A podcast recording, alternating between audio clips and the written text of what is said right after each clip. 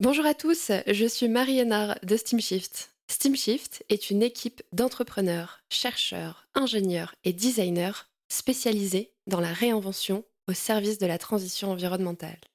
Tout le monde a sa propre vision du futur, mais la plupart d'entre nous est d'accord sur le fait que le modèle économique et industriel actuel n'est plus soutenable et donc plus désirable.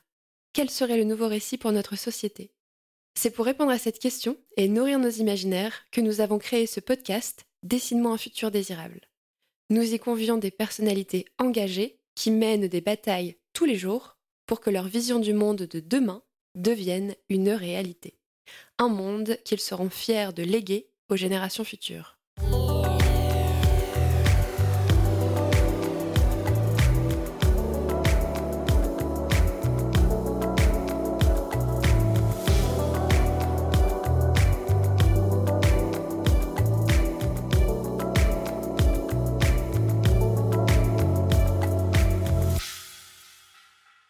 Dans cet épisode, j'accueille Clémence Fischer.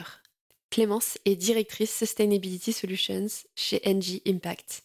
Avec Clémence, on a beaucoup discuté et aussi bien rigolé. Clémence est une grande optimiste. Pour elle, chaque petit pas compte. On a tout d'abord abordé le sujet de la décarbonation de l'industrie. Très vaste sujet qui représente le cœur de ses activités au quotidien. On a aussi parlé de ses aventures en Inde et en Afrique qui ont façonné sa prise de conscience environnementale. Et bien évidemment, elle nous a partagé sa vision sur un futur désirable qui tire parti d'une vraie intelligence humaine. C'est parti. Bonjour Clémence. Bonjour Marie. Bienvenue. Merci, mais je suis ravie d'être avec toi aujourd'hui. Ouais, moi je suis ravie de t'accueillir donc au micro de Dessine-moi un futur désirable. J'ai hâte de parler donc de sujets absolument passionnants avec toi et de découvrir aussi ta vision du futur désirable. Euh, sur ce podcast, quand on commence, on a un peu envie de casser les codes. Et du coup, je vais t'inviter à te présenter, mais sans me parler de ton parcours professionnel. Ça marche. Bah, je vais le faire, mais je vais quand même me présenter en te partageant ce qui me drive. Ok, ça me Parce que je vais avoir du mal à le cacher. Et en essayant de ne pas parler quand même de mon parcours, mais ce qui me drive quand même, c'est de, construire un avenir durable. Ouais. C'est vraiment euh, quelque chose qui, qui, me tient à cœur et depuis, depuis longtemps, euh, ça fait à peu près une vingtaine d'années euh, que, que j'ai choisi de passer une partie de mon temps à, construire cet avenir durable. Donc c'est pour ça que je suis doublement ravie en fait de participer à ce podcast. Euh, mais au-delà de ça, voilà, moi, je, m'appelle Clémence, j'ai un petit peu plus de 40 ans. Euh, j'ai trois garçons euh, que j'adore et, avec qui je passe aussi beaucoup de temps.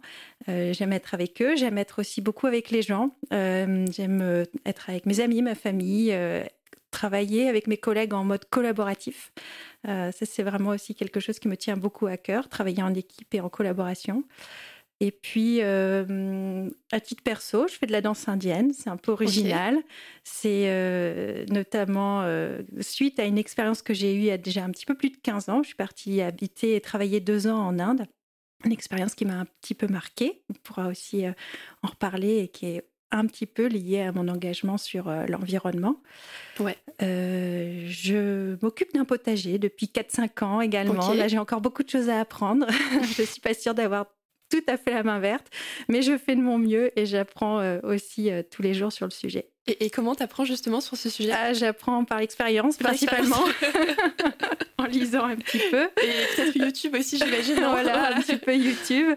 Et puis, euh, non, mais la, nature est assez généreuse avec nous, et donc elle, donne déjà satisfaction, même pour les, les enfin, on va dire les agriculteurs en herbe, oui. tels que je suis, et moi et mes enfants, nous sommes. voilà. Parce que du coup, tu, tu inities aussi tes, tes enfants Tout à au potager. Euh, J'initie. Ouais, c'est quelque chose qui me tient à cœur. C'est aussi que c'est en partie pour eux que je le fais. Euh, D'ailleurs, pas que, hein, mais en partie pour eux, c'est aussi de leur euh, de leur apporter ben, une vision de de la réalité, en fait, de d'où vient euh, d'où viennent les choses qu'on mange, comment elles poussent, comment. Enfin, c'est passionnant en fait hein, de les voir grandir dans le temps, de les voir s'épanouir et, et de tirer le fruit de cette récolte là et, et qui puissent euh, sentir aussi les goûts, les saveurs. Qui en sont issus. Donc non, ils, m'aident. Ils ont, ils sont pas très grands. Hein. ils ont le plus grand à 9 ans, mais ils m'aident de la plantation des graines jusqu'à la récolte. ben super. Écoute, j'ai envie de rebondir sur ton expérience en Inde. Tu m'as laissé sous-entendre que ça a fait, que ça avait aussi participé à faire naître ton engagement. tu m'as dit que depuis 20 ans, tu avais choisi de participer à cette transition environnementale. Est-ce que tu peux m'expliquer comment ton engagement est né? Oui, bien sûr. Alors, ça démarre en fait avant l'Inde. Euh, moi, je, bon, je suis ingénieure euh, spécialisée en environnement. Donc, il y a eu un moment dans mes études où j'ai choisi cette spécialisation en environnement. Et euh, avant cette, ce choix-là, j'ai eu l'occasion de partir en stage humanitaire à Madagascar. Donc là, on ne parle pas encore de l'Inde, ça viendra un petit peu après, mais on parle d'un, autre pays du Sud, Madagascar. Et je suis partie pendant deux mois. Alors, c'était un stage pas dédié au sujet environnemental. Je m'occupais euh, d'enfants des rues euh, pendant, donc pendant la période estivale, il n'y avait pas d'école et donc euh, l'idée c'était qu'avec un groupe d'étudiants, on s'occupait d'eux pour leur donner des cours et aussi pour tout simplement leur faire faire des activités pour qu'ils n'aient pas envie de retourner dans la rue, donc qu'ils soient vraiment bien occupés. Donc ça c'était vraiment super et déjà sur le plan humain, une expérience vraiment incroyable. très difficile d'en repartir. et sur le plan humain aussi, plus généralement, j'ai découvert un, pays. Euh, j'ai eu l'occasion d'y retourner à Madagascar. Euh, c'est un pays magnifique, mais aussi un, pays où il y a une culture de l'accueil incroyable. Euh, une culture de l'accueil, y compris chez des personnes qui n'ont rien, enfin qui, qui n'ont vraiment pas grand-chose, et donc qui vont euh, très facilement vous inviter euh, tous les soirs s'il faut à venir manger chez eux, faire un feu, chanter. ils adorent aussi la musique et chanter, etc. et donc c'était incroyable sur le plan humain cette expérience. Et en même temps, j'ai découvert quelque chose que je n'avais pas eu l'occasion de voir avec mon. Voilà, les années précédentes, euh, j'étais restée globalement en Europe. Euh, c'est que on, est dans un pays qui est quand même bah, un pays en développement, donc euh, très pauvre finalement. Et, et on, quand on, on voyage dans le pays. J'avais eu l'occasion de traverser une partie du pays donc euh, sur des pistes. Hein. Il y a quand même, euh, mhm. en tout cas à l'époque, il y avait assez peu de, routes complètement goudronnées. Donc on traverse, on est sur la piste, euh, un pays qui n'a pas grand-chose et on traverse des, champs de plastique. Ok. C'est-à-dire qu'on est sur la route et puis tout d'un coup, il y a sans doute une décharge pas loin euh, lié à une petite ville ou un, village. Enfin, je ne connais pas exactement les raisons, mais je suppose que c'est une décharge à ciel ouvert, qu'il y a eu euh, des tempêtes ou des coups de vent. Et puis, on traverse des, champs qui sont remplis de plastique. Et donc là, on est en quelle année à peu près pour Là, je suis en, 2001. En 2001, ok. Ouais. Et, et je me suis, enfin, moi, ça m'a beaucoup choqué en fait. Comment c'était possible qu'une société comme ça, qui déjà n'a rien, euh, en plus ait un, un, impact environnemental qui est beaucoup plus flagrant en fait que ce qu'on a euh, nous en Europe. Alors ça, s'explique évidemment pour plein de raisons, hein, mais euh, mais ça m'a beaucoup marqué ça, et je pense que cette expérience-là et cette vision en fait de, cette pollution présente dans ce pays euh, qui est à côté de ça avec des paysages magnifiques, avec des gens incroyablement accueillants, sympas, enfin voilà, qui est très attachant, vraiment extrêmement attachant. Et, de voir en fait cette pollution présente, ça m'a pas mal Euh, et, donc l'année d'après, en 2002, j'ai eu l'occasion de réfléchir à quelle serait ma spécialisation. Et là, euh, j'ai choisi une spécialisation d'environnement, alors qu'elle n'existait pas dans, mon école, mais je, suis partie faire une, formation qui s'appelle euh, l'école, enfin l'ENGREF, l'école nationale du génie rural et des eaux et forêts, qui est maintenant chez AgroParisTech, et qui m'a donné cette coloration, coloration environnementale. Donc un choix qui m'a je veux dire, qui, était assez tôt finalement dans une carrière, mais qui, qui, me guide toujours aujourd'hui. Et, je dirais que, enfin, je ne sais même pas que je le regrette pas, c'est qu'il se renforce en fait d'année en année. Euh, même si au début c'était un petit peu exotique comme choix, enfin en 2002 c'était peut-être un peu exotique par rapport à euh, voilà des, carrières plus classiques. Oui, tu veux dire d'un point de vue européen, etc. Oui, ou euh, même d'un point de vue de ce que faisaient les autres ingénieurs de ma promotion. Enfin, on, était 3-4 à partir euh, sur 500 vers ce type de spécialisation, donc c'était pas la voie la plus courante. je pense qu'aujourd'hui, il y a beaucoup plus d'ingénieurs et plus généralement d'étudiants qui font ce choix. En tout cas, c'est l'impression qu'on a et, je rencontre beaucoup de jeunes qui sont intéressés par ces sujets-là. Et on a plus de filières aussi qui se sont ouvertes dans les écoles. Euh, Exactement, il y a beaucoup plus de filières, beaucoup plus de masters. Enfin, le choix euh, de formation est, beaucoup plus important et tant mieux. Et même mhm. les filières un peu classiques intègrent ces, formations ou ces sujets-là dans, dans, les cursus, euh, les cursus généraux. Donc, donc euh, voilà, ce choix-là, j'en suis ravie. Et euh, quelques années après, en, 2005, j'ai eu l'occasion de partir en Inde où j'ai travaillé pendant deux ans. Euh, j'étais dans le domaine des énergies renouvelables. C'est ma première expérience. Hein. J'ai travaillé pendant une douzaine d'années dans les énergies renouvelables, donc déjà dans, la recherche d'une solution environnementale à, à l'Inde euh, l'une des crises euh, environnementales et, en particulier euh, celle qui concerne la transition énergétique. Mais donc au-delà de voilà ce que je faisais dans mon travail et on peut en reparler, ce qui m'a marqué aussi et renforcé dans, dans cette impression que j'avais eue en, allant à Madagascar, c'est bah, encore cette pollution qu'on trouve en Inde de façon un petit peu exacerbée même parce que c'est un pays, bah, comme on le sait, qui est très peuplé, beaucoup plus dense hein, que, que, Madagascar avec euh, à la fois tous les déchets qu'on voit partout euh, dans la rue et dans les campagnes, et pareil des champs avec des sacs plastiques euh, partout. Et puis l'eau aussi. c'est très impressionnant. Enfin, moi, j'étais à, à, Chennai, donc dans le sud-est de l'Inde, dans le Tamil Nadu. C'est une grande ville à l'époque. Euh, maintenant, ça, ça a encore euh, grossi. Mais bon, à l'époque, c'était, on va dire, 7-8 millions d'habitants. Donc, euh, bon, c'était pas une très grande ville pour l'Inde. mais donc, on a des, cours d'eau qui se jettent dans la mer. C'est au bord de, la mer, hein, Chennai. Et, et, ces cours d'eau, globalement, l'impression que ça fait quand on passe à côté, à côté c'est que c'est des égouts à ciel ouvert ça, ça, pue comme un égout, euh, c'est noir, euh, il y a plein de déchets dedans. Et en fait, toutes les rivières que j'ai vues en Inde ressemblaient à un égout à ciel ouvert.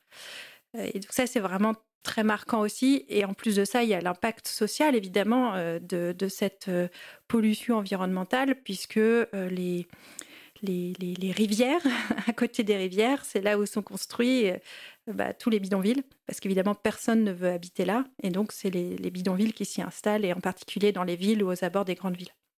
Donc, euh, ouais, expérience aussi assez marquante, euh, pareil avec euh, voilà, cet impact qu'on ressent, je trouve, beaucoup plus qu'ici. on le ressentait aussi, pour citer un autre exemple, quand j'y étais, il y avait très souvent des, des coupures d'électricité, des power cuts. Ouais. Et, euh, et ça arrive euh, voilà, toutes les semaines, quoi. C'est pas, euh, c'était pas quelque chose d'exceptionnel.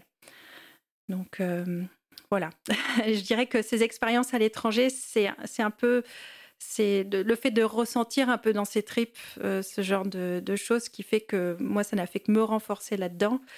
Et, et, puis après, le fait d'avoir eu l'occasion dans mon travail de faire quelque chose, bah, ça a continué de me renforcer sur le sujet, de voir que pour les choses avancent doucement, trop doucement par rapport à ce qu'on devrait faire, mais elles avancent quand même, mhm. euh, bah, voilà, ça donne envie de continuer.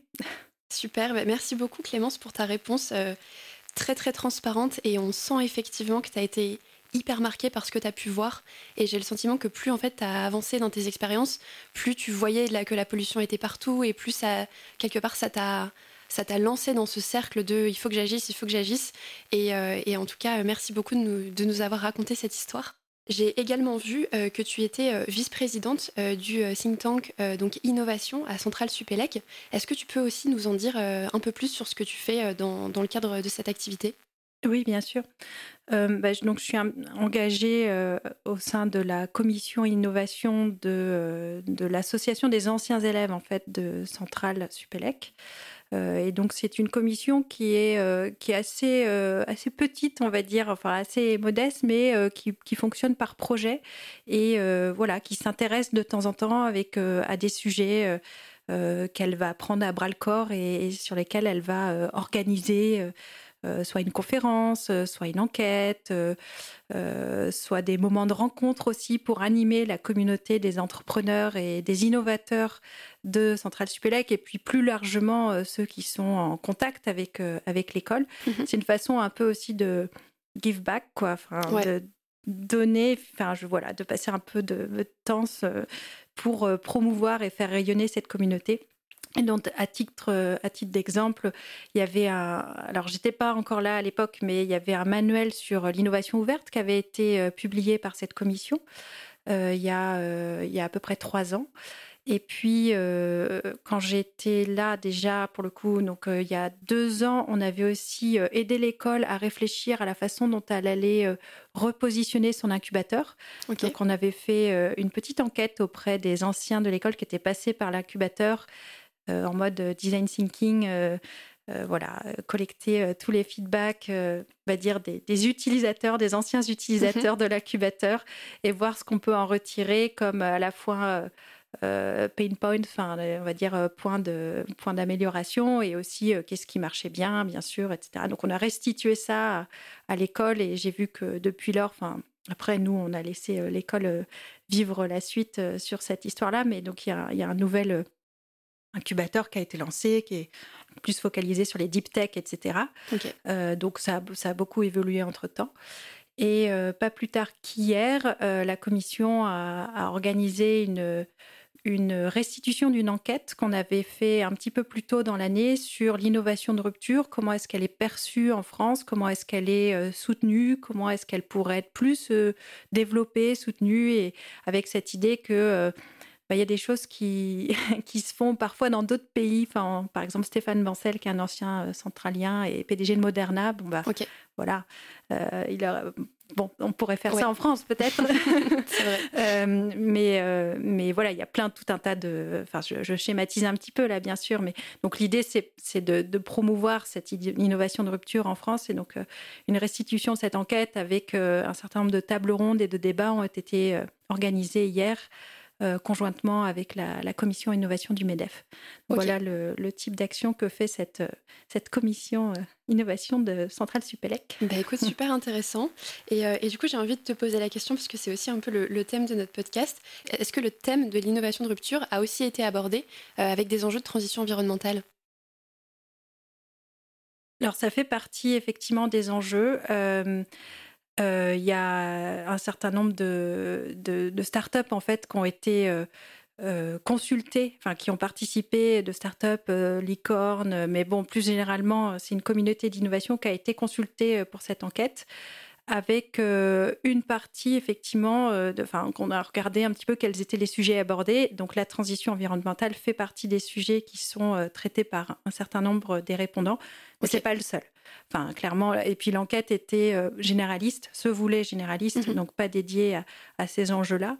Mais par contre, et ça, je pense qu'on en est tous conscients, euh, euh, l'ampleur de la, on va dire, des crises écologiques qui sont là ou qui sont devant nous, enfin aussi bien sur le climat, sur la biodiversité que sur la pollution, nécessite une implication et un, un, développement de ces innovations de rupture qui sont pas toute la solution. Enfin, moi, je n'ai pas une vision euh, purement euh, solutionniste, on va dire, de, de, la façon dont on pourrait euh, régler ou, voilà, du moins faire avancer le, sujet de ces crises écologiques. Mais ça fait partie des solutions, développer des, innovations de rupture. Donc, ben, je ne peux qu'encourager les innovateurs à le faire. Bien sûr. Et, du coup, ça me donne envie de te demander, c'est quoi pour toi les autres choses sur lesquelles on doit s'appuyer? Alors, il y a, y a, plein de choses euh, qui vont, enfin, dont on entend beaucoup parler en ce moment, mais euh, il y a un premier élément qui est euh, la sobriété, mhm. qui vient peut-être même en premier lieu, avant même de, de, trouver les solutions pour réduire l'impact de ce qui reste.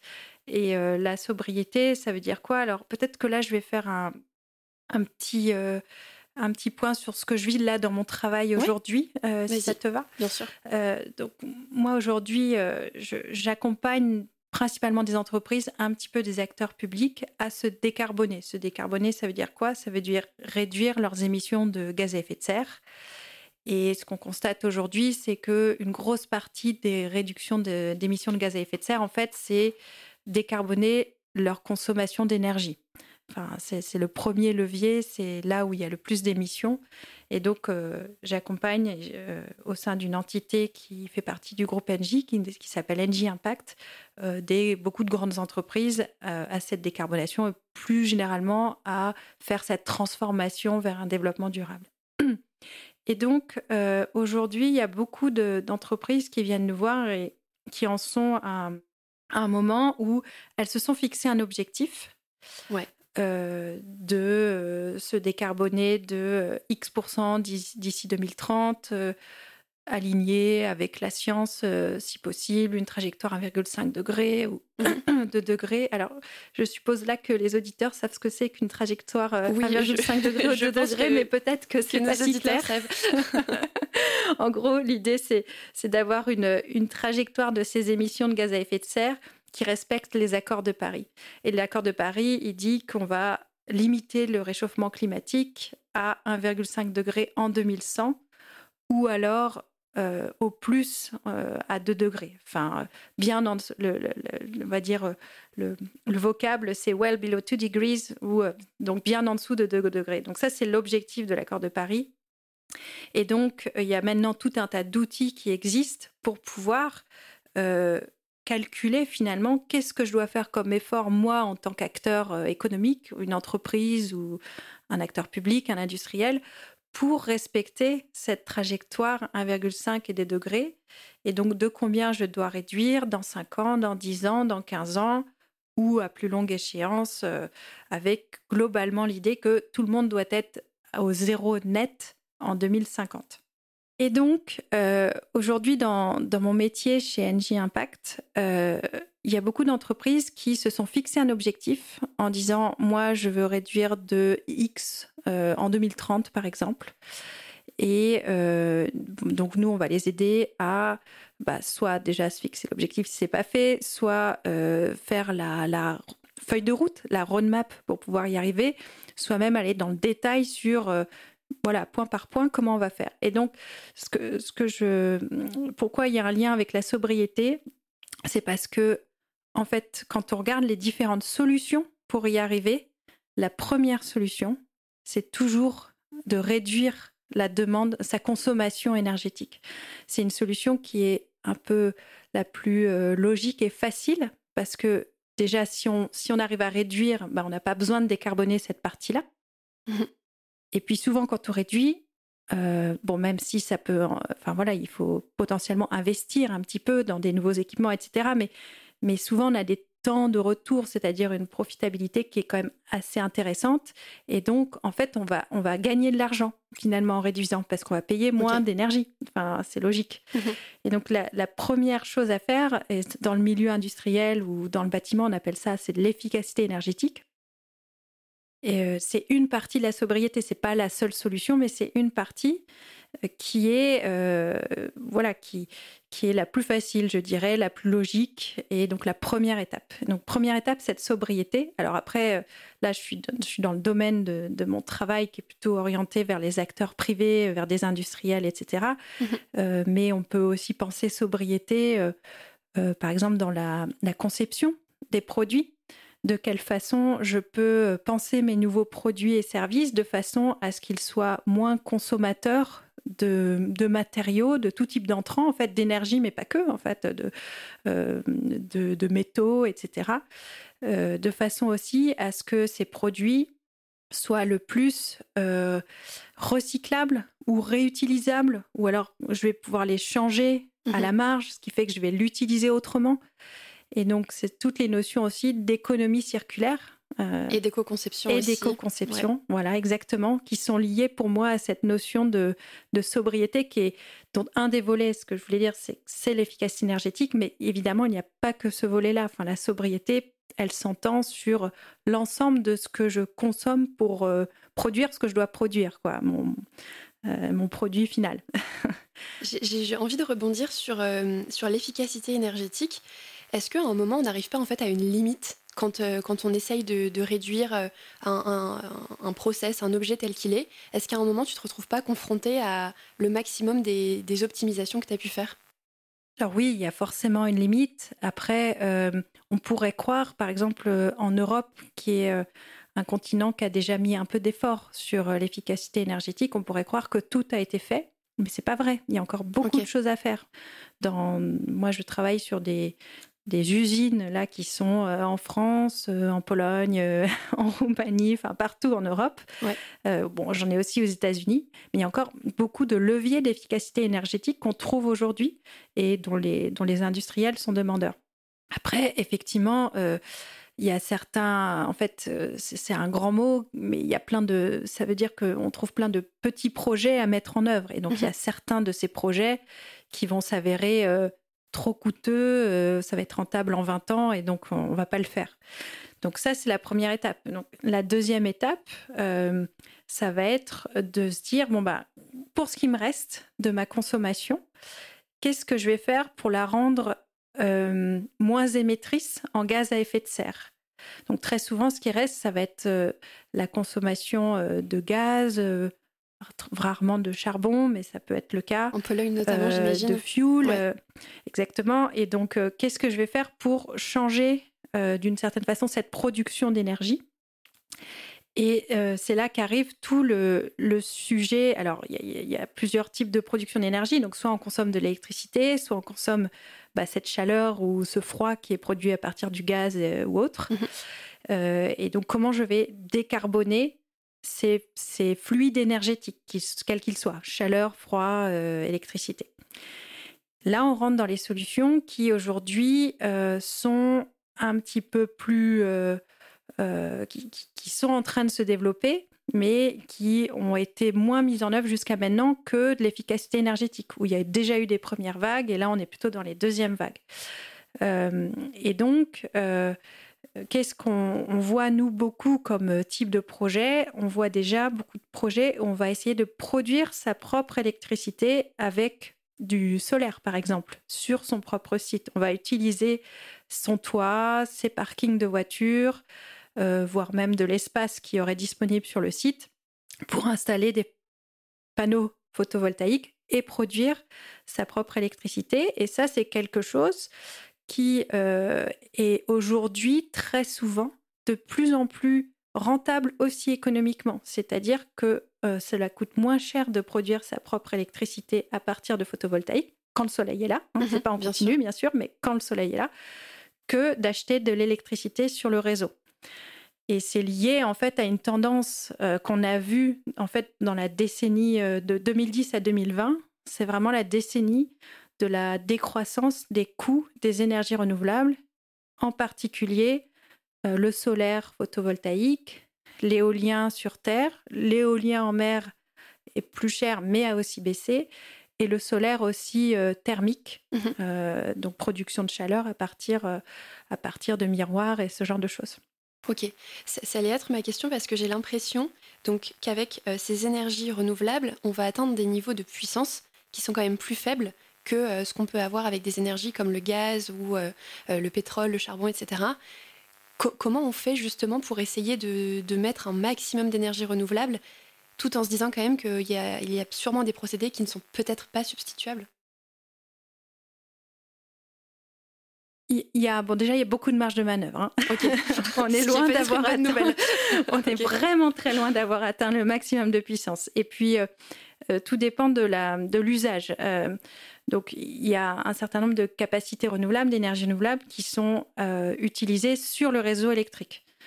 Euh, donc là, euh, le réseau va utiliser cette production d'énergie quand, quand le panneau va produire de l'électricité ou quand l'éolienne va tourner. Donc concrètement, pour alimenter euh, la ville qui va se trouver proche de l'usine ou ce genre de choses. Exactement. enfin, Pour alimenter, en fait, euh, enfin, le réseau, comme c'est connecté, euh, c'est, l'électron en fait va dans le réseau qui alimente ensuite ce qui est connecté. mais concrètement, oui, ça se fait comme ça. Et il y a un certain nombre maintenant de de mécanismes qui existent, notamment sur le plan contractuel, qui permettent à soit un acteur économique, une entreprise, un territoire, soit même un consommateur mhm.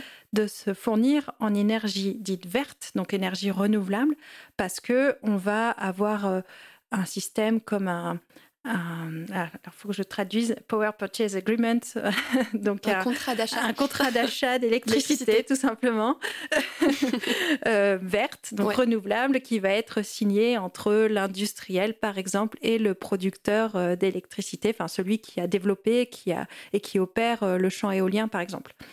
au niveau des consommateurs. Enfin voilà, c'est des systèmes contractuels un petit peu différents, mais, mais globalement, c'est ça le, le principe. Après, donc ça, c'est la solution réseau électrique. Mhm. Et là, euh, le potentiel, il est encore euh, très très grand. Euh, donc, ne t'inquiète pas, on est loin d'avoir d'avoir rempli notre quota.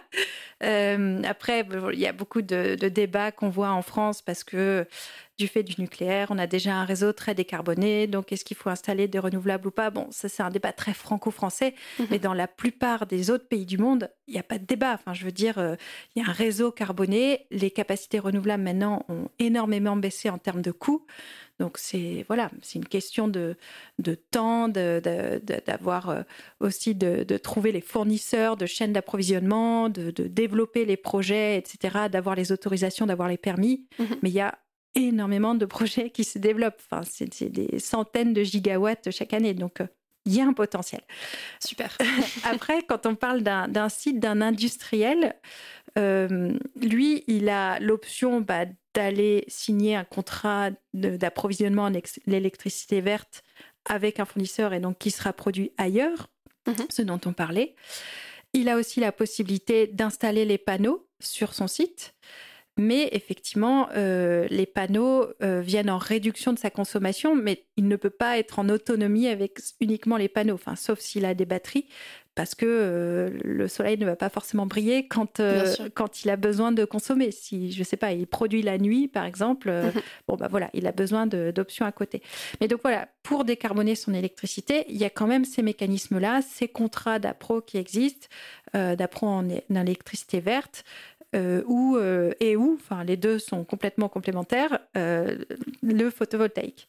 Après, on parle de la chaleur, là on parle du sujet un petit peu plus difficile parce que globalement, ça aujourd'hui, on va dire, ça coûte un petit peu plus cher. Enfin, on n'est pas toujours autant se sourcer en électricité verte, installer des panneaux photovoltaïques ou se sourcer en électricité verte auprès d'un fournisseur sur le réseau il y a de plus en plus d'avantages à ça, soit en termes de prix, soit en termes de même de stabilité du prix. Mhm. ok, oui. Puisqu'on va sécuriser un prix sur 15 ans et avec euh, la variation dernière des, prix de l'énergie, ben, ça peut avoir un intérêt en fait de sécuriser un prix sur 15 ans. Euh, donc c'est des solutions voilà maintenant qui en fait d'ailleurs euh, pour répondre un petit peu à ta question, ce qui manque c'est pas la demande c'est l'installation de capacités renouvelables qui ne va pas assez vite par rapport à la demande. Ok. Euh, donc c'est plutôt le fait de voilà d'avoir suffisamment d'acteurs et d'aller assez vite dans, ces installations et dans le développement de ces projets. Euh, mais donc ensuite l'industriel ou même le, le bâtiment, je ne sais pas par quoi. Euh, enfin là on n'a pas de chauffage, mais il y a peut-être une chaudière gaz dans ce bâtiment. Donc bah, pour le chauffage, comment on fait? Alors aujourd'hui, on est maintenant sur arriver à un moment où il commence à y avoir des solutions qui sont soit qui commencent à être à égalité, on va dire, avec euh, continuer à, se fournir, enfin à, se chauffer, on va dire, avec une, une chaudière gaz soit parfois sont un petit peu moins chers, mais ça dépend vraiment des pays. Donc c'est plutôt un sujet sur lequel, enfin moi je fais beaucoup d'études, en fait euh, j'aide beaucoup de, d'entreprises en fait à, regarder ce, ce qu'elles peuvent faire, combien ça va leur coûter, quelle est la façon optimale en fait, euh, quels équipements elle doit changer, etc. Euh, et puis euh, on voit des projets qui sont mis en œuvre, mais on n'est pas encore passé à l'échelle sur la, quantité de projets qui potentiellement peuvent être mis en œuvre. Donc on est dans un stade un petit peu, on va dire, moins mature, mais qui est en train de maturer très vite un peu malheureusement en Europe euh, à cause de la guerre en Ukraine hein, mhm. et, l'augmentation des prix d'énergie qu'elle qu'elle a, pardon, qu'elle a entraîné. Euh, mais c'est un sujet qui, qui, mature et qui mature rapidement. Donc là, les solutions, elles existent aussi aujourd'hui, c'est aussi, euh, je pense, un, message que je voudrais passer. Euh, c'est qu'il ne faut pas attendre. Il y a des choses qui existent aujourd'hui et ne pas se dire, oh là là, c'est trop dur, on va jamais y arriver. Non, non. Euh, et donc, par exemple, pour cette chaleur, il y a des solutions comme des solutions d'électrification, c'est-à-dire utiliser, par exemple, des pompes à chaleur. Euh, qui vont permettre bah, de produire cette chaleur à la place d'une chaudière gaz. C'est des choses qu'on voit dans le bâtiment et notamment pour les particuliers se développer de plus en plus. Et hein. donc pour l'industrie également Et pour l'industrie également. Alors évidemment, comme on, euh, cette pompe à chaleur, elle va consommer un peu d'électricité il faut que l'électricité soit verte. Mhm. Sinon, euh, si on a une électricité principalement euh, carbonée, euh, ça n'a pas trop d'intérêt. Mais donc, il faut se sourcer aussi en électricité verte. Mais moi, je trouve les. Enfin bon, peut-être que je vais.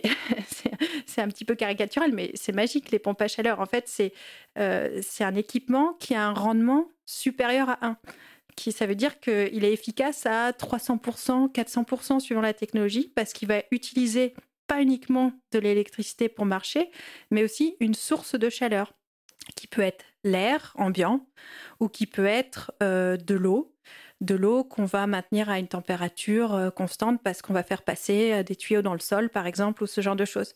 Et donc, on a un équipement qui va décarboner, mais qui en plus va être très efficient. Mmh euh, qui va consommer par rapport à une, chaudière gaz qui va avoir un rendement, je sais pas, de 90% en gaz, bah là on a 300% en consommant l'électricité. Effectivement, c'est euh, hyper efficace. C'est quand même efficace. Donc voilà, on a des solutions qui se développent aussi bien pour l'industrie que pour le bâtiment en particulier et qui maintenant sont en train d'exploser. Et c'est très bien. Enfin, ça se déploie vraiment à grande échelle et il y a de plus en plus, même pour les particuliers, de, bah, d'installateurs, euh, enfin, d'entreprises qui proposent ça.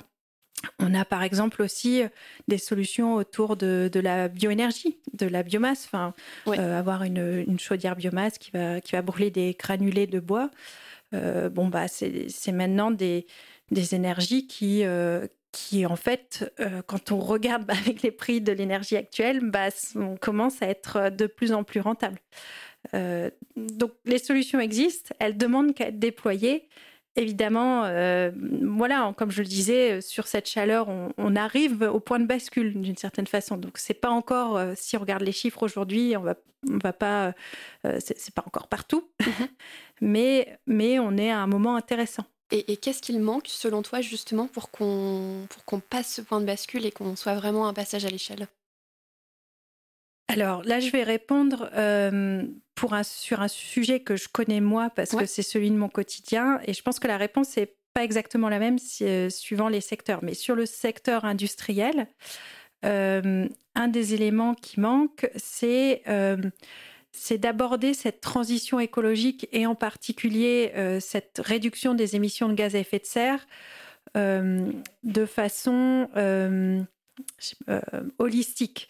C'est-à-dire aujourd'hui, moi j'ai beaucoup de, clients en fait d'entreprises qui se, donc se sont fixés cet objectif, etc. Mais si elles émettent du carbone aujourd'hui, si on fait une analyse financière d'un projet de pompe à chaleur, biomasse ou quoi. Mm-hmm il euh, n'y a pas de pénalité au carbone qu'elles émettent aujourd'hui.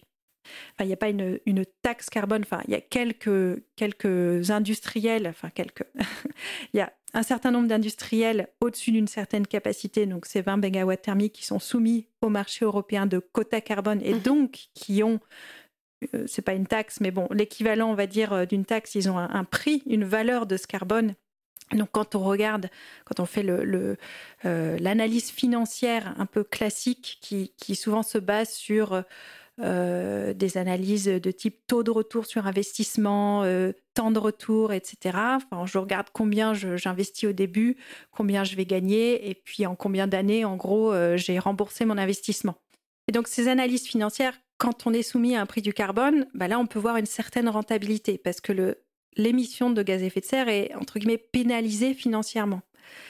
Mais pour tous les autres projets, pour tous les autres sites industriels, pour le bâtiment, chez les particuliers ou dans les, administrations publiques, enfin peu importe, pour le bâtiment qui aujourd'hui, pour lequel aujourd'hui il n'y a pas de prix à ce carbone. Si on fait une analyse financière classique, mmh eh ben forcément par rapport à garder euh, la chaudière qui tourne déjà, euh, voilà, installer quelque chose de nouveau, le rentabiliser en un certain nombre d'années.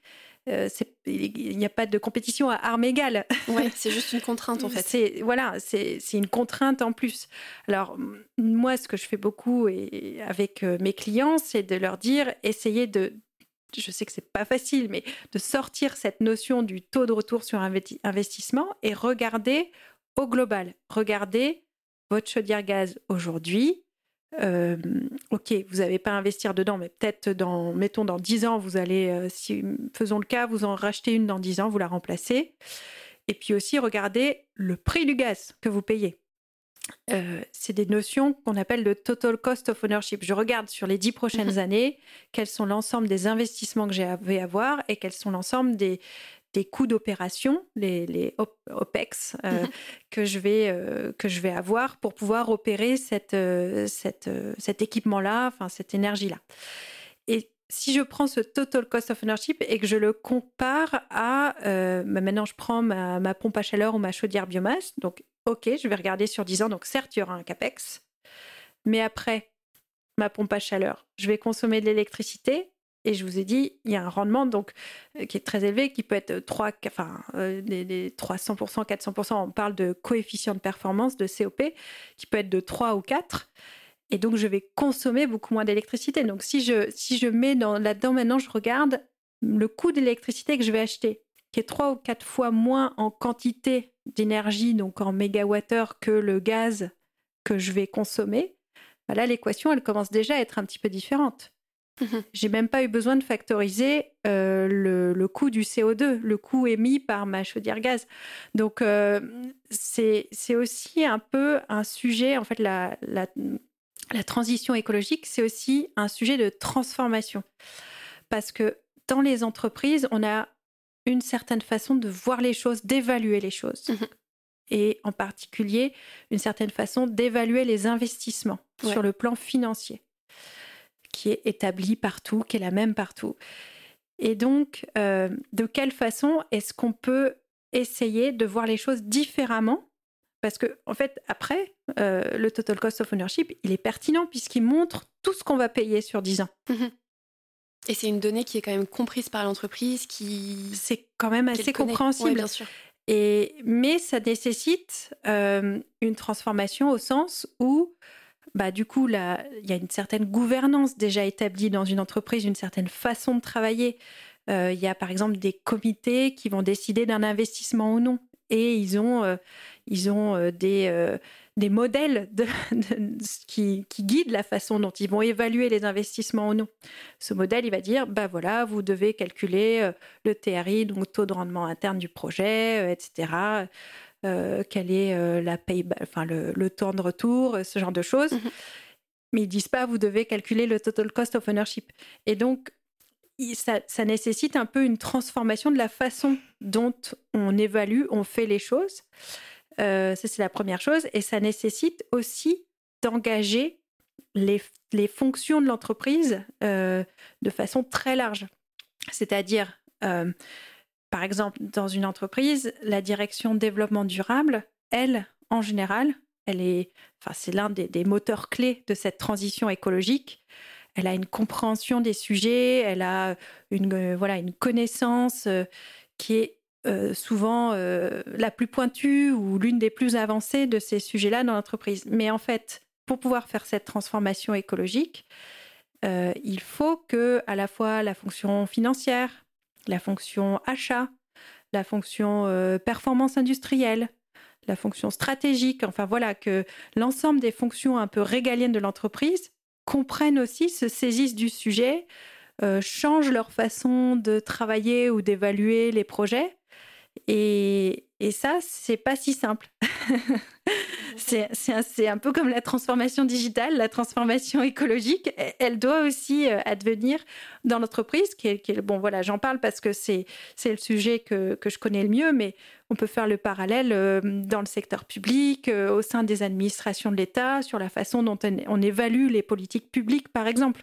Donc, donc c'est aussi pour ça que c'est parfois un petit peu lent par rapport à ce qu'on voudrait, c'est que ça nécessite un changement qui est plutôt de l'ordre euh, systémique dans l'entreprise et plus généralement dans la société. Bah écoute Clémence, euh, on vient de, faire une grande partie là, on a vraiment plongé dans les, enjeux de la décarbonation. Je pense qu'on peut dire qu'on est un peu rentré au cœur du sujet. Merci beaucoup pour tes explications. Et, euh, j'espère que pour nos auditeurs, la décarbonation est un peu plus concrète que, que ça ne l'était au début du podcast. Dans ce podcast, donc on parle bien sûr des enjeux de transition environnementale, mais on parle également du futur désirable. Tu l'as vu, c'est le titre de notre podcast. On a décidé de faire euh, l'analogie avec le Petit Prince pour s'autoriser à aller chercher dans des imaginaires euh, plus ou moins lointains. Et du coup, je te pose la question euh, que je t'ai également posée en, amont de ce podcast. Et du coup, qu'est-ce qu'elle t'a provoqué cette question, Clémence? Quel est mon futur désirable Quel est ton futur désirable? Alors, je ne sais pas si je suis dans le petit prince, mais euh, moi, j'ai un, souhait qui est, très simple, en fait. Hein. C'est tout simplement que on, utilise notre, notre intelligence humaine à bon escient. Ok, tout simplement. tout simplement. Euh, parce qu'on parce qu'on en a une et qu'on a des vrais enjeux, comme je disais, de transformation. Et puis, on va avoir aussi des enjeux de restauration de nos écosystèmes. On va avoir des enjeux d'adaptation parce qu'il va y aura quand même des choses qui vont se passer. Et donc, on utilise notre euh, intelligence humaine à bon escient pour la mettre au service. Alors, évidemment, moi, je suis plutôt sur le sujet de, l'environnement, mais euh, au service des, des, crises environnementales auxquelles on fait face aujourd'hui. Aujourd'hui, on consomme euh, à peu près une planète 6 au global, ce qui n'est pas soutenable, évidemment. Euh, on a donc cette, euh, ce changement climatique euh, sur lequel, bah, du coup, je mets pas mal d'énergie, en tout cas, c'est le cas de le dire, pour la décarboner, justement. Il y a aussi le sujet de la, de la biodiversité, sur lequel bah, j'ai lu il n'y a pas très longtemps, d'ailleurs, je crois que c'était dans le cadre du, du programme des Nations Unies sur l'environnement, euh, que en restaurant 15% des ou en arrêtant, on va dire, de, euh, de détruire 15% des, écosystèmes, on, on pourrait euh, prévenir 60% des extinctions d'animaux. Enfin, c'est incroyable, enfin, d'animaux ou d'insectes, etc. Donc il y a des leviers quand même incroyables. Enfin, je veux dire, avec des effets hyper conséquents. Des effets très conséquents. On est intelligent, mettons-la au service de ce qui est important et important pour nous, parce que on parle évidemment de notre planète, la seule planète vivable qu'on connaisse aujourd'hui, et pour longtemps, je pense, et, euh, donc préservons-la. Euh, on parle aussi, euh, enfin toujours sur le sujet de la biodiversité, il y, a énormément de choses à faire dans, dans le domaine de l'agriculture. Par exemple, on a 80% des terres agricoles qui sont dédiées au bétail, qui produisent 20% des calories. Bon, est-ce que c'est vraiment optimal cette affaire-là? euh, et puis, on en a parlé au début, la troisième crise sur laquelle j'aimerais bien qu'on mette notre cerveau en marche, euh, c'est celle de la pollution, la pollution de l'air, euh, qui impacte bah, de, nombreuses personnes à travers le monde. Hein. Il y a des, plein de pays où il n'y a même pas de réglementation vraiment sur le sujet. Euh, la pollution des eaux, j'en ai parlé avec euh, mon exemple euh, en Inde, et plus généralement les déchets. encore une fois, si on, continue comme on, comme on le fait aujourd'hui, on va produire trois fois plus de déchets, enfin pas produire, on aura trois fois plus de déchets dans l'eau, dans les océans, qu'on en a aujourd'hui, donc à l'échéance 2040. Et, et, je trouve que il euh, y, avait il n'y a pas longtemps euh, les 50 ans de la conférence de Stockholm euh, mhm. sur l'environnement, et donc qui était à Stockholm, je crois que c'était le, 5 juin, donc vraiment très récent. Et, le, déjà, le, le, motto de la conférence de Stockholm il y a 50 ans, c'était une seule terre. Oui. Donc, enfin, c'était il y a 50 ans. On le sait, tout ça. Il y a 50 ans, il y avait le rapport Meadows sur les limites planétaires. On le sait. On a plein de gens qui ont étudié ce sujet-là. Enfin, je veux dire, il y a, il y a plus à débattre en fait. Donc de quelle façon on peut euh, mettre notre intelligence humaine euh, au service de ce futur désirable? Euh, et, comme j'ai dit, il y, a, plein de leviers dans, ce futur désirable. Et donc voilà, mon, mon, mon, rêve du coup, il est, il est assez simple par rapport à ça. Alors maintenant, comment on fait? C'est une très bonne question. je, vais, je vais faire le, les questions à ta place, vas-y. Voilà, ça paraît simple à dire. Maintenant, maintenant comment est-ce qu'on y arrive? Parce que si c'était simple, on l'aurait déjà fait, j'espère. Euh, et, comment on arrive à, finalement à se réinventer? Alors, déjà, peut-être un élément positif, c'est que il y, a, ces notions de point de bascule. Mhm. Euh, alors, le point de bascule dans le sens négatif, si euh, voilà, on a, un impact climatique euh, tellement trop important qu'il va y avoir des réactions en chaîne, mais aussi dans le sens positif. C'est-à-dire un peu le, la théorie empirique, je crois, c'est de dire que s'il y a 10% des personnes qui adoptent un certain comportement, oui, on bascule vers un changement systémique. Et donc, à la fin, bah, l'ensemble de, des personnes, ou presque, vont adopter ce, comportement. Donc, comment est-ce qu'on peut. Donc, 10%, voilà, c'est pas 90%, quoi. Donc, enfin, ça paraît. Ça paraît atteignable. Ça paraît atteignable. En tout cas, moi, ça me paraît atteignable. Et donc, comment est-ce qu'on peut atteindre ce point de bascule de façon à ce que euh, on ait 10% des personnes qui, qui maintenant mettent leur intelligence à euh, créer du progrès environnemental et du progrès social. Enfin, je pense que les deux vont de pair Bien sûr. Euh, sur ces sujets-là. Euh, alors, enfin, je sors un peu de mon domaine de compétences, mais moi, il y a, quelque chose qui, qui m'a marqué. Il y a un an, j'ai lu un livre de Éloi Laurent, qui est professeur d'économie, enfin, qui est un économiste professeur à Sciences Po, qui a écrit un livre qui s'appelle Sortir de la croissance. Alors, ça paraît un petit peu provocateur dit, comme ça. Euh, mais en fait, ce qu'il discute, le propos du livre, c'est de dire euh, de quelle façon. Enfin, en fait, c'est de constater déjà que l'indicateur classique de mesure de la croissance, donc l'augmentation du PIB, du produit intérieur brut, c'est un indicateur qui est imparfait. Et ça, d'ailleurs, il y a plein d'économistes qui l'ont dit, Stiglitz, enfin, qui l'ont dit depuis très longtemps, en fait parce que, euh, bah, par exemple, si on détruit la forêt, euh, euh, si, voilà, si, si, on crée de la pollution d'une façon générale, on augmente le PIB. si on crée de, de, la richesse pour un individu en laissant les 1 million à zéro, on augmente le PIB. Donc aussi bien sur le plan de nos ressources qui sont importantes. Enfin, les forêts, c'est important pour qu'on respire, par exemple. Euh, que sur le plan de même social, bah, cet indicateur, est extrêmement imparfait parce qu'il ne mesure pas du tout notre bien-être. Et donc, mon premier espoir, c'est que euh, collectivement, aussi bien l'ensemble des acteurs euh, économiques que les acteurs publics, on arrive à switcher progressivement vers d'autres indicateurs qui vont mieux mesurer le bien-être humain, euh, la soutenabilité environnementale, mais aussi sur le plan social. Et, je dirais que moi j'ai beaucoup d'espoir parce que euh, euh, justement dans cette conférence il y a quelques jours du programme des Nations Unies sur l'environnement, Antonio euh, Guterres, qui est quand même, euh, enfin voilà, à la tête de l'ONU, a dit il faut sortir du PIB. Donc euh, c'est pas juste des, personnes un petit peu folles qui racontent ça maintenant. Enfin, je pense que c'est un sujet sur lequel le consensus, doucement, est en train de se créer. ça, ça crée beaucoup d'espoir parce qu'on est quand même un petit peu coincé depuis 50 ans, 100 ans sur cette histoire de PIB. Et, donc c'est pour ça que j'ai de l'espoir quand même sur le fait qu'on mette notre intelligence à bon escient. et donc une fois qu'on arrive déjà, euh, c'est pas l'unique euh, euh, l'unique façon de faire, mais je pense que c'est un des un des gros éléments bloquants aujourd'hui d'avoir cet unique indicateur là comme comme mesure de notre soi-disant bien-être quoi. En particulier sur le plan de la transition écologique. Euh, parce que vraiment là, pour le coup, on ne tient absolument pas compte des ressources qu'on utilise. Elles sont considérées comme illimitées. Et, euh, finalement, on considère que la Terre a une capacité à absorber les pollutions qui est illimitée, ce qui est évidemment complètement faux. Euh, donc ça, c'est ça, c'est le premier espoir que j'ai dans ce futur désirable. Et ce que je veux dire aussi, c'est que peut-être ce futur, il n'est pas si lointain. Yes.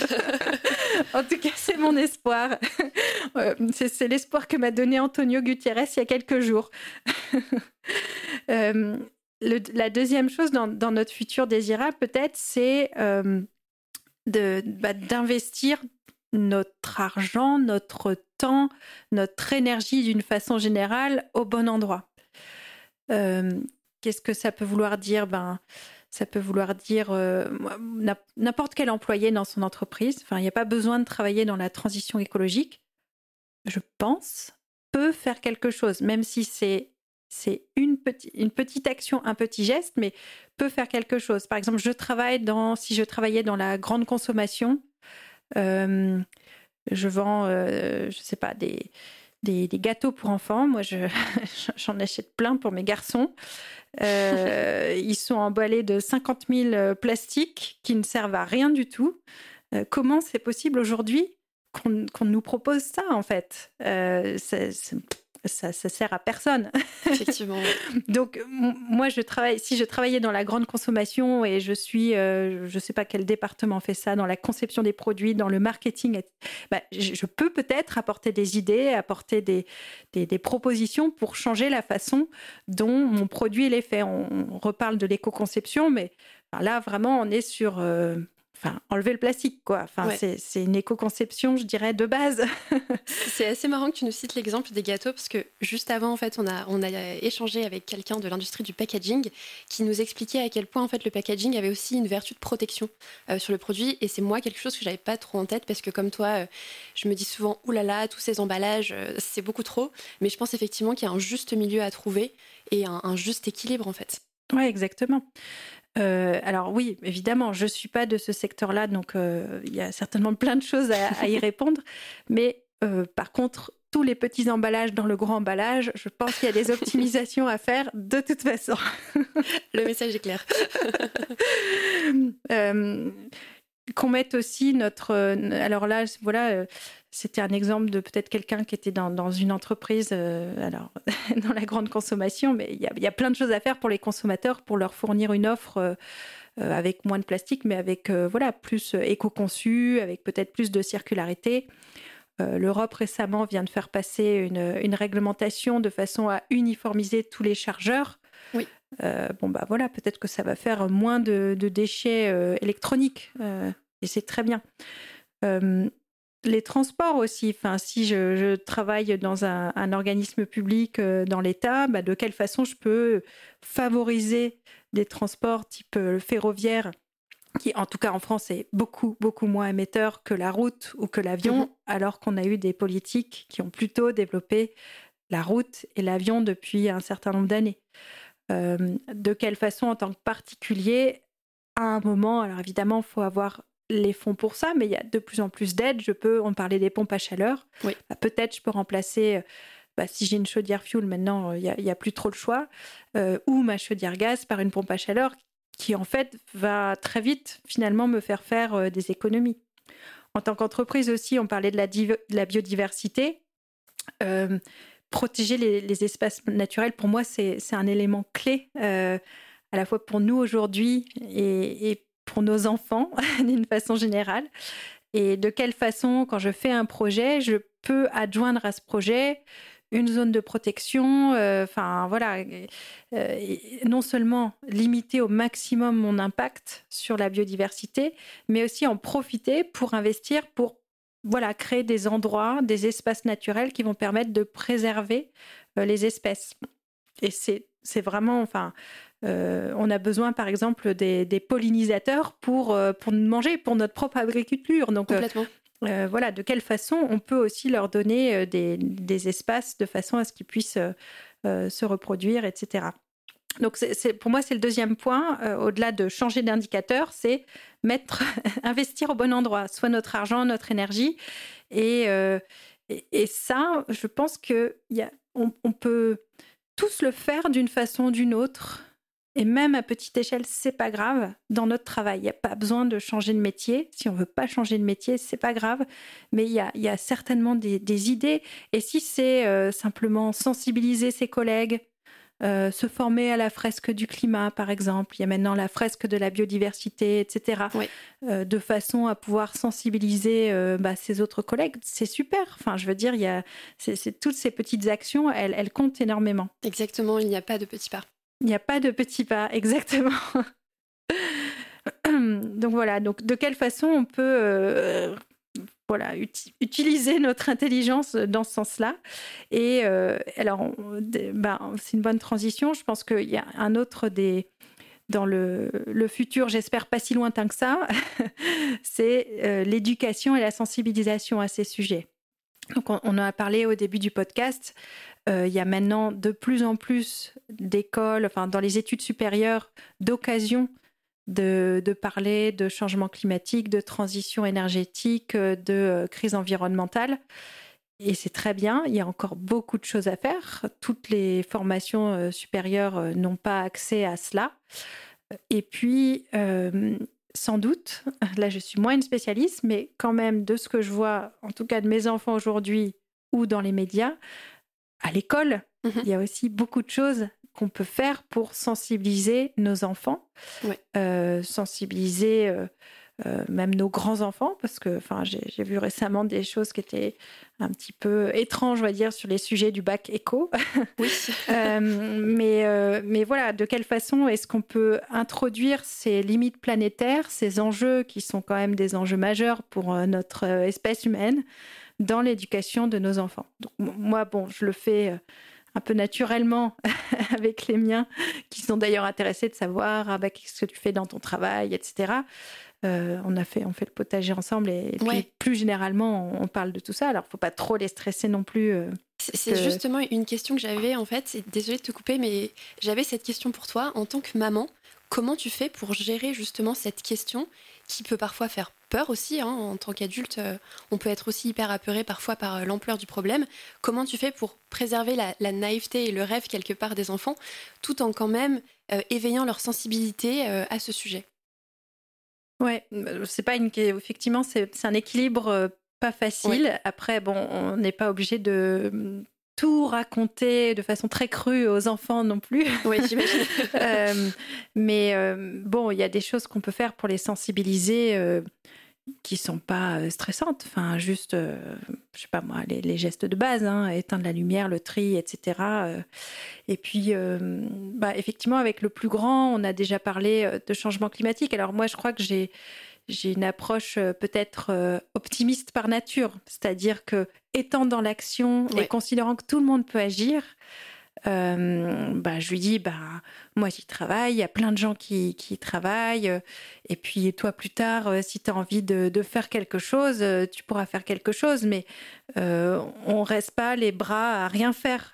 Et puis, euh, et donc euh, voilà, on en parle un petit peu euh, sans non plus trop insister et vouloir trop les stresser. Mais, mais bon, moi je pense que c'est important de, de leur donner une sensibilité déjà à bah, l'impact de ce que de ce qu'on fait. Enfin, mon, petit de, de 4 ans, lui, il laisserait l'eau couler. Enfin, ça c'est naturellement il va pas il va pas forcément penser que ah oui bah là ça consomme de l'eau non.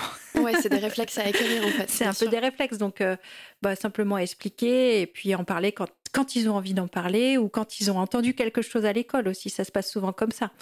Un copain a dit que la maîtresse a dit que et donc du coup on en parle on, et puis beaucoup avec euh, cette approche euh, enfin moi, moi c'est pour ça que c'est super que vous parliez de futur désirable. Moi, je, pense vraiment qu'on peut faire quelque chose et qu'il y a déjà beaucoup de solutions qui existent. Et donc, euh, c'est plus euh, une façon de, lancer, c'est de passer cette barre des 10%. Quoi. Donc, lançons les choses, engageant de plus en plus de monde pour atteindre, pour atteindre les 10% et on peut faire quelque chose. Peut-être ce qui manque par contre aujourd'hui, euh, c'est qu'on n'a pas un imaginaire collectif. Enfin, on n'a pas. Euh, on, l'a d'une, on, a quand même cette notion de, progrès, etc. Mais j'ai l'impression que cette crise climatique, elle, euh, elle crée un, voilà, ces, sentiments justement de peur, de oh là là, ça va vraiment dans le mauvais sens. Et donc je trouve qu'on a un petit peu du mal à créer un imaginaire collectif de voilà de montrer comment on peut y arriver, mmh comment comment la vie aussi pourrait être meilleure après ça. Euh, et peut-être que oui, ben, si on, arrive à vraiment s'attaquer au sujet de la biodiversité, on va avoir euh, des campagnes avec beaucoup plus d'insectes, beaucoup plus d'animaux que Enfin, moi, j'ai un petit peu vécu dans les années 80 et j'avais l'impression qu'il y avait des insectes partout et des papillons partout, mais peut-être que étant petite, c'était juste une impression. Je crois que ce n'est pas une impression, Clémence. Ça a euh, vraiment drastiquement disparu. Exactement. Et donc, et donc ben, on peut recréer et peut-être assez vite parce que la nature se reconstitue enfin, a tendance, si on lui laisse la place, à se reconstituer assez rapidement. En tout cas, c'est visible d'année en année pour un être humain. Et donc ça, c'est important que ce soit visible. Et donc recréer c'est cette campagne agréable, par exemple, ça, c'est peut-être un imaginaire collectif sur lequel on pourrait insister plus. Euh, j'ai vu que que Cyril Dion, je crois, euh, enfin lance ou va préparer des films justement qui pour euh, pour mettre en scène cet imaginaire collectif positif de la transition environnementale. Et ça, je pense que c'est absolument important aussi. Donc que le que le cinéma, que les cinéastes s'en saisissent, peut-être que les, les écrivains s'en saisissent aussi, euh, c'est pour moi l'un des leviers vraiment importants. Plutôt que de faire des dystopies euh, qui, bon, qui, qui vont pas forcément dans le bon sens, bah, mettons aussi notre intelligence à nous créer un futur désirable. Et, et, l'être humain est bien dans la nature. je connais peu de gens qui me disent Ah Des arbres. non, bien sûr. enfin, en général, évidemment. Mais, mais, mais donc, ça peut créer un bien-être. Vraiment un repos, un, bien-être. Et donc, euh, mettons notre imaginaire euh, dans ce sens-là. Donc voilà, c'est un peu les, les différents euh, actions ou les différents espoirs que j'ai pour ce futur désirable qui, tu l'as compris, sera, serait beaucoup plus, beaucoup plus sobre, beaucoup plus vert, beaucoup plus euh, aussi avec une nature et une biodiversité le plus possible restaurée. Euh, c'est ça mon, futur désirable. Bah écoute Clémence, c'est assez incroyable parce que tu m'as fait toute la réponse euh, en faisant tes rebonds et en expliquant les solutions. Donc c'était assez magique en fait ce qui s'est passé. Euh, je sens que tu as été vraiment hyper inspirée et ce qui est super agréable, c'est que tu as un message plein d'espoir et d'énergie. On sent que tu y crois et, euh, et, ça c'est vraiment top. Donc vous voyez sur le quoi et le comment, je pense qu'on arrive un peu à se projeter dans ce futur désirable et j'ai vraiment l'impression que la clé de voûte, c'est vraiment l'intelligence.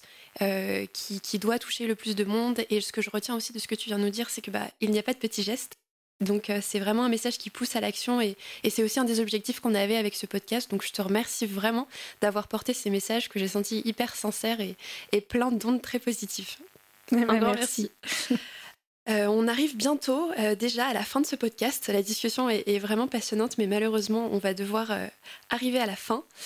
Euh, j'ai envie de te demander, tu es quelqu'un qui écoute beaucoup de podcasts, tu me l'as dit juste avant de, commencer euh, cet épisode, euh, tu m'as aussi cité en auteur un livre que tu avais récemment lu.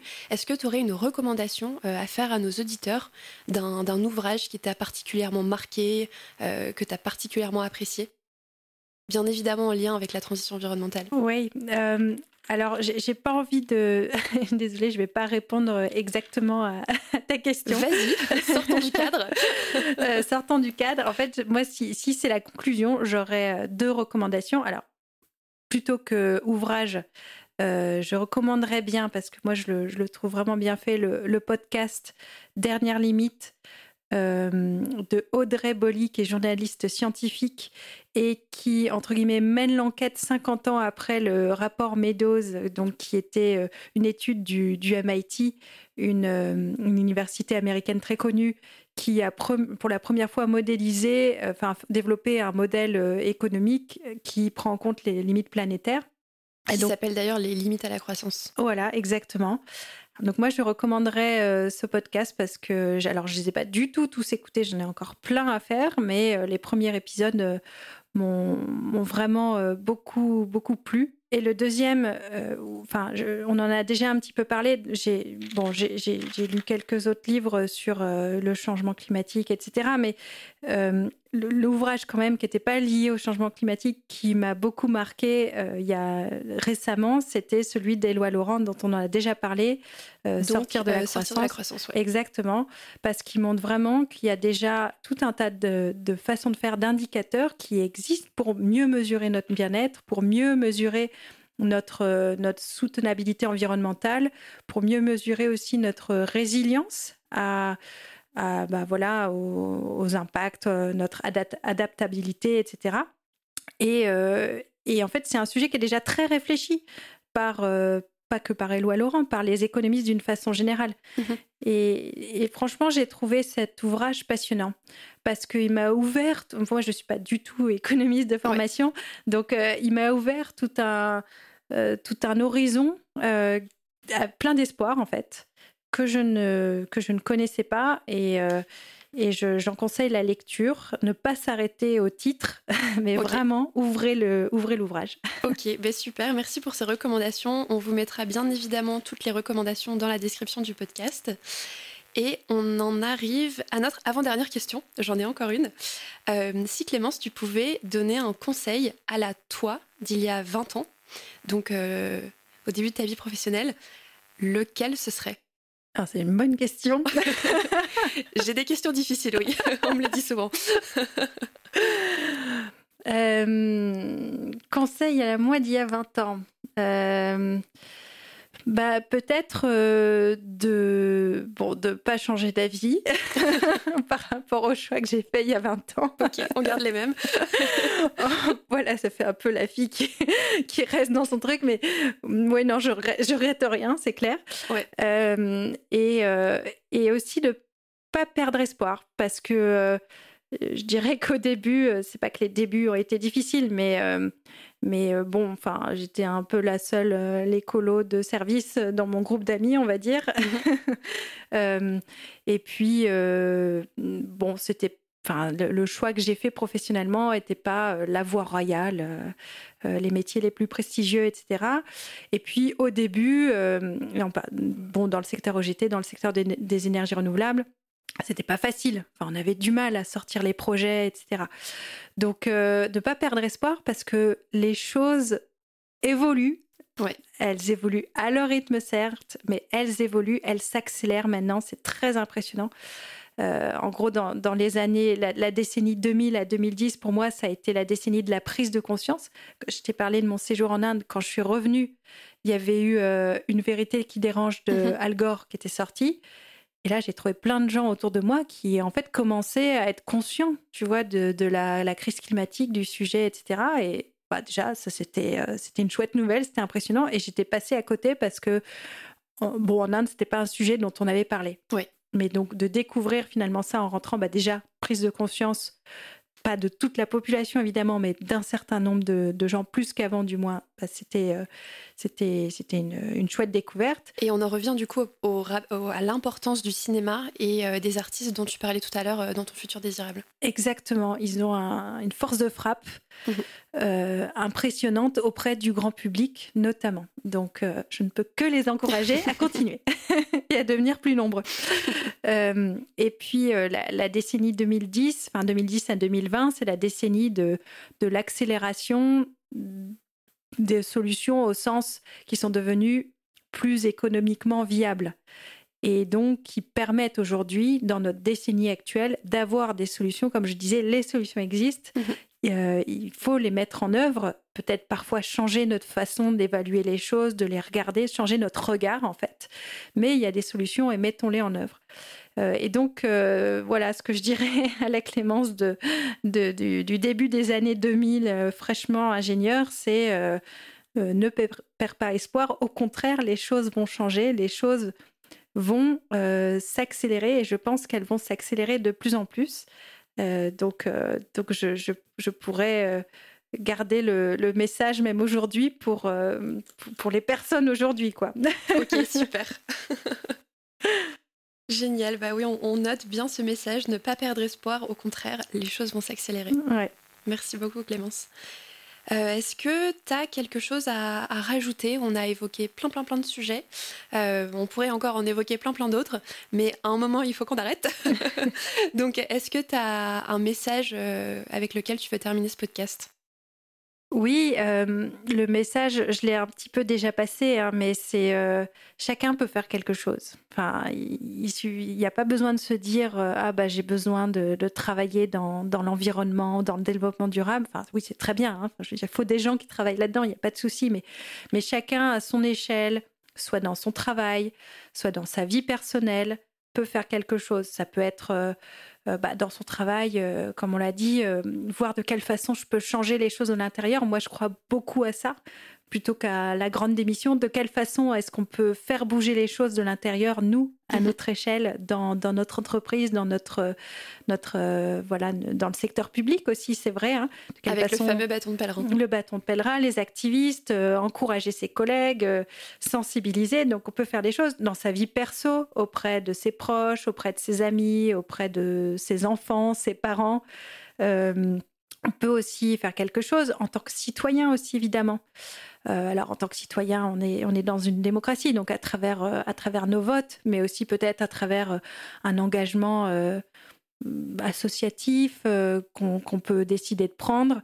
Euh, donc il y, a beaucoup de choses, ou même en interpellant nos élus, quoi. Hein. on peut toujours écrire une lettre à, son député ou. Euh, c'est vrai. Euh, c'est, enfin voilà, il sera lu par quelqu'un du cabinet de l'élu. il sera peut-être pas lu, enfin je sais pas, mais il sera reçu, c'est sûr. Et donc il y, a beaucoup de choses qu'on peut, qu'on peut faire et c'est important de la valoriser cette action. Parfois aussi, quand on parle à certaines personnes, c'est, c'est pas forcément la, parfois, bon, on peut, on peut avoir tendance à culpabiliser les gens en disant euh, ah bah tu fais pas ça, nanana. Mhm. Non, enfin pour moi c'est pas forcément ça la solution. Ça va être plutôt de quelle façon euh, ces petits pas qui ne sont pas petits bah, peuvent être valorisés, peuvent être mis en œuvre pour euh, pour convaincre, pour sensibiliser, pour aussi transmettre si on a une certaine connaissance ou, ou pour faire si on a un certain pouvoir, comme, euh, comme les cinéastes dont on parlait mhm. ou, comme les ingénieurs, qui est plutôt mon secteur, qui, qui ont le pouvoir d'apporter des solutions. Et euh, c'est peut-être aussi lire, lire. Euh, euh, des livres, euh, écouter des podcasts sur le sujet, euh, s'intéresser aux médias un petit peu plus spécialisés sur la transition écologique, l'environnement d'une façon générale. Il y a de plus en plus de choses quand même maintenant. Ça, aussi, ça a beaucoup changé par mhm. rapport aux années 2000. dans les... La fameuse accélération. La fameuse accélération. Donc dans les médias, même si parfois le... on va dire, c'est pas parfait. J'ai entendu il n'y a pas longtemps quelqu'un qui disait euh, à une antenne Je me fous de la transition écologique. Enfin, ça, pour moi, c'est quand, même, euh, quand même assez dingue qu'on puisse, euh, d'une certaine façon, assumer ça devant une très, très grande audience, vu l'enjeu. Et surtout en 2022. en 2022, vu l'enjeu pour notre espèce, c'est comme dire bah, J'en ai rien à faire que la Terre ne soit plus vivable pour nos enfants. C'est bon, c'est quand même étrange. Donc, c'est pas parfait, mais il y a beaucoup de choses qui, déjà, bon, la littérature scientifique, elle a été beaucoup vulgarisée. Il y a, de plus en plus d'ouvrages sur le sujet, d'articles. Et donc, euh, lisez, écoutez, euh, et encore une fois, euh, faites quelque chose à votre échelle, dans votre travail, avec vos proches, en tant que citoyen. Speak up, quoi, osez, parce que c'est ensemble qu'on va y arriver. Voilà. Super, bah écoute Clément, c'est une très belle conclusion de ce podcast. Merci beaucoup. Euh, merci beaucoup pour ta participation et pour tous ces partages riches et ton énergie. J'espère que ça a aussi euh, infusé chez nos auditeurs. Bah écoute, merci beaucoup. C'était un plaisir d'être avec toi aujourd'hui. Génial. Merci beaucoup Clémence. Merci. C'est déjà la fin de cet épisode. Merci d'avoir écouté jusqu'au bout. Vous trouverez toutes les références dans la description du podcast et sur le site de Steamshift. À très vite dans un prochain épisode.